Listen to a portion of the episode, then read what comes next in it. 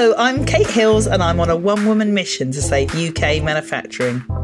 In 2008, I gave up my 20 year career as a fashion buyer because I was disillusioned with how much product was being sourced overseas, and I set out to uncover some of the amazing businesses that were still making in Britain.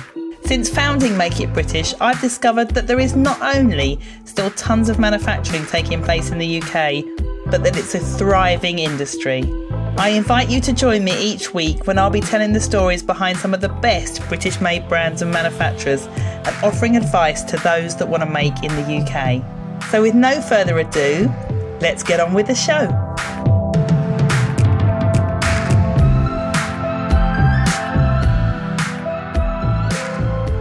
Hello, and welcome to episode 9 of the Make It British podcast. Do you think that manufacturing in the UK is more expensive? I'm here today to try and dispel that myth because I think that making in the UK is often pretty cost effective. But before we go into the main part of the show, I just want to give you a little bit heads up about something that's going on with Make It British in the new year.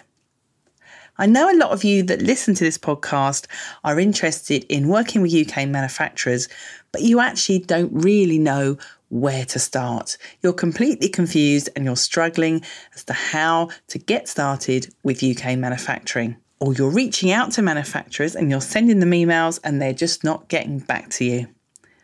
So I've put together a special five day challenge, which I'm running from the 7th of January 2019. And it's going to help you learn everything you need to do to get prepared to make your first contact with a UK manufacturer.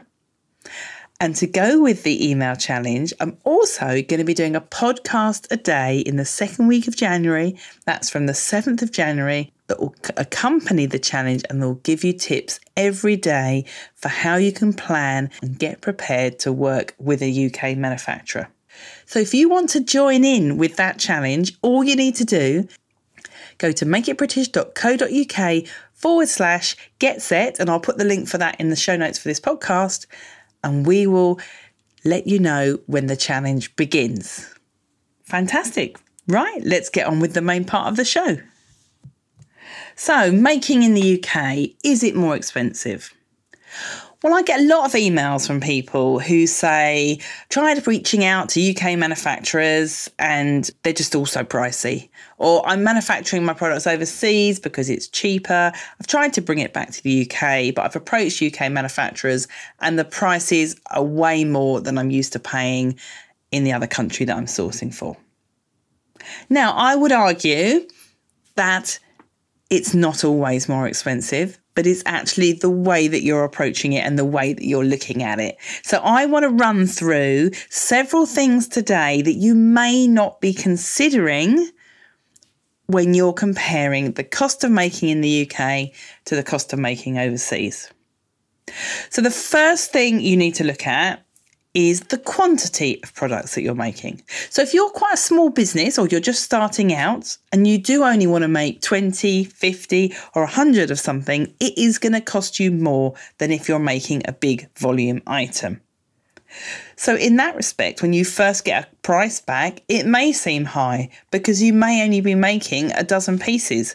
So, a manufacturer will price according to how many they're going to make, and it's always more cost effective to make a bigger quantity. So you are going to get a higher price when you first start out. The reason for that is when a manufacturer's got to learn to make a new product, there's time involved in that, and they're spreading the cost of sampling and the time it's taken to develop the product across a smaller final quantity. So they are going to be looking at it uh, in a long term view of what is this order going to be worth to me? If I'm only going to be making 20 and I'm not going to be making any more, then I need to cover my costs, my overheads, and all that sort of thing. So it does depend on how many you're actually going to make. But the UK is very good if you want to make small quantities because actually a lot of the manufacturers overseas, in order to make it worth their while to ship it back to the UK, they're going to want to make bigger quantities and because the factories are generally bigger overseas as well. So if you are making small quantities, yes, you're going to pay a higher price to start with, but the UK, I think, is a much better place to make those small quantities. You then need to look at what you're actually going to make. So, is the product that you want to make playing to a UK manufacturer's strengths? So if someone contacts me and say says that they want to make a heavily embellished evening dress, I'll just say, no, that won't work in the UK. You're better off getting something like that made in India, for instance, where they're very good at handwork and where the labour costs are much lower. Because everyone knows that the labour costs in the UK are much higher than in a lot of other manufacturing countries. So, products that have a lot of labour in them quite often don't work out worthwhile making in the UK.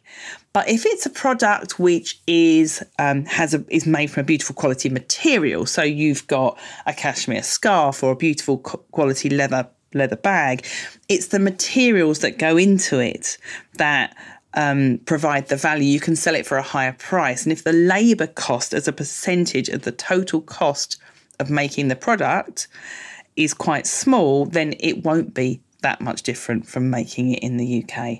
So you really have to look, look at am I trying to fit a square peg into a round hole?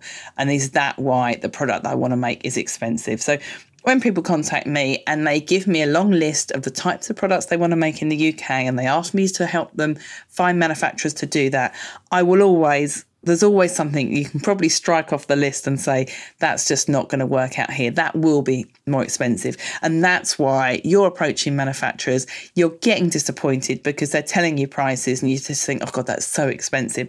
You can't blame the manufacturers because because what you've asked them to do is just too complicated and the hours of work that will go into it just wouldn't would just wouldn't work out cost effective.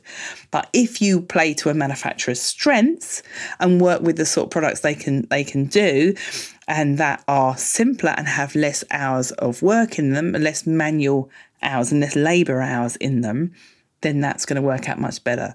Also you'll find that products that are quite heavily automated in their manufacture so for instance knitwear where a lot of the work isn't actually in the setting up of the machinery, but the labour that's involved once you've pressed the button and they've started to knit is relatively small. So you'll find there's a lot of knitwear manufacturers in the UK because that works. There's a lot of sock manufacturers in the UK as well. Again, it doesn't have so much labour as a percentage of the total cost of putting the product together.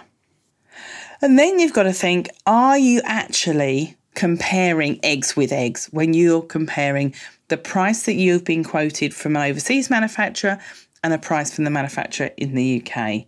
So are you you may be just looking at the initial price cost price of that of ex factory of that garment or whatever product it is you're having made coming out of the factory but if you are making overseas, are you factoring in all those extra hidden costs? So, shipping or your travel to go and see the manufacturer or couriers backwards and forwards.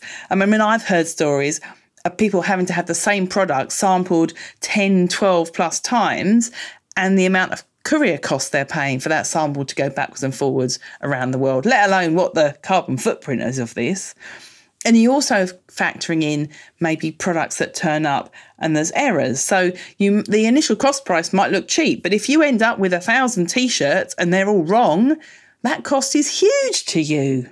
Whereas if you're making it in the UK and you can go and check it when it's coming out of the factory, then there's li- likely to be less errors. So you really do need to make sure you're actually comparing eggs to eggs. And the next thing is if you're making in the UK, Usually, you can order a smaller quantity than if you're ordering overseas. Now, if you're buying from overseas and you're having to buy more than you actually need, that's likely to equate in stock that's left that you can't sell. And then the profitability of your total order is going to go down. So, have you looked at how many you're going to have to make compared to overseas and, and can you actually sell what the, it is that you're going to be buying? Are you buying so many that you're going to be left with half of them and have to mark them down? And even the time it's going to take to have it delivered from a manufacturer overseas. By the time it gets to you, have you actually ordered that your something that your customer still wants? I mean, I've heard of UK manufacturers who have had almost 100% sell through on their products because they're buying it at a time when their customer wants it, so they sell all of it. You know, and there's a reason that some of the fastest growing fashion retailers like ASOS and Boohoo are sourcing a lot of their products and manufacturing a lot of their products in the UK. And that's because they know that they can make a product and get it on into stores and get it sold and sell 100% of it. And they're not having to do constant markdowns because they've bought too much product and they can't sell it. Which then brings me on to how are you actually planning to sell your product? So if you've got to wholesale it and you've got to add in the retailer's margin, then of course you're going to have to either buy it in a lot cheaper or they're going to have to sell it at a much higher price point.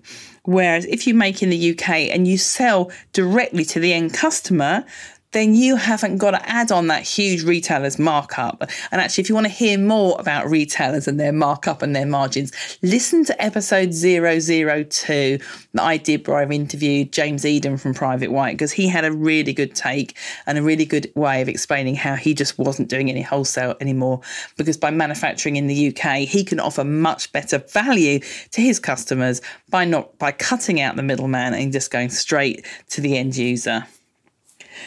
So I hope that that is helpful. Has that kind of got across to you that yes, sometimes manufacturing in the UK is more expensive, but quite often that is for a certain reason. So you're buying the wrong product or you're asking the wrong manufacturer to make something that just is not, that they're not cut out to make. You have to play to UK manufacturers' strengths.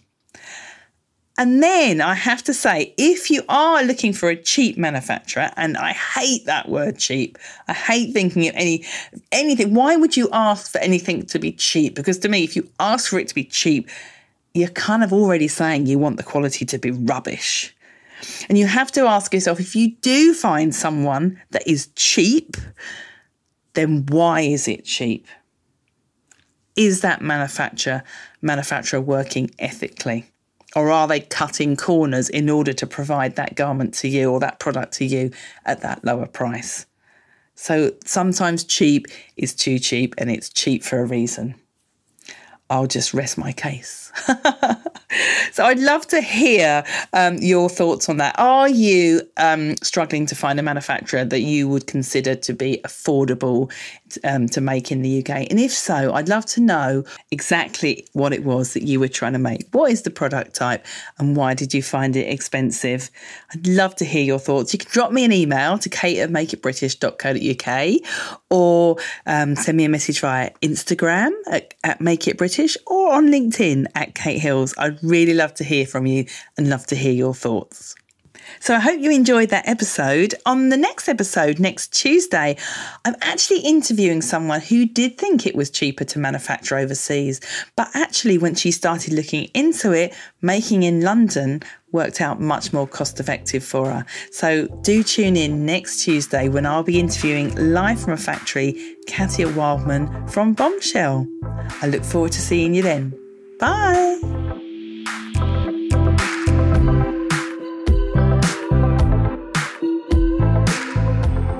If you're interested in discovering UK manufacturers from the fashion, textiles, and homeware sectors, you should definitely come to our trade show, Make It British Live. The next event is taking place on the 29th and 30th of May 2019 at the Business Design Centre in London. With over 200 exhibitors, inspiring talks just like the ones you've been listening to on this podcast, and interactive workshops, it's the perfect place to network with others that want to see UK manufacturing thrive again. Registration is now open. Just go to makeitbritishlive.com forward slash register to register for a free ticket. If you're a British made manufacturer or brand and want to find out how your business can benefit from being involved in the show, just visit makeitbritishlive.com forward slash exhibit, fill out a short questionnaire, and one of my team will get straight back to you. To reach out to me personally, the best place to do this is via LinkedIn. Just look up Kate Hills and you'll find me. You'll also find me on Twitter at Make It British and Instagram at Make It British too. For all show notes for these podcasts, just go to makeitbritish.co.uk forward slash podcast and you'll find all the details. And make sure you never miss an episode by subscribing in iTunes, Stitcher, or whichever is your preferred podcast app. and I really would love it if you left me a little review on iTunes. The more reviews this podcast receives, the more people will discover it, and the more we can spread the word about making in the UK. Thanks once again for listening to the Make It British podcast. Bye.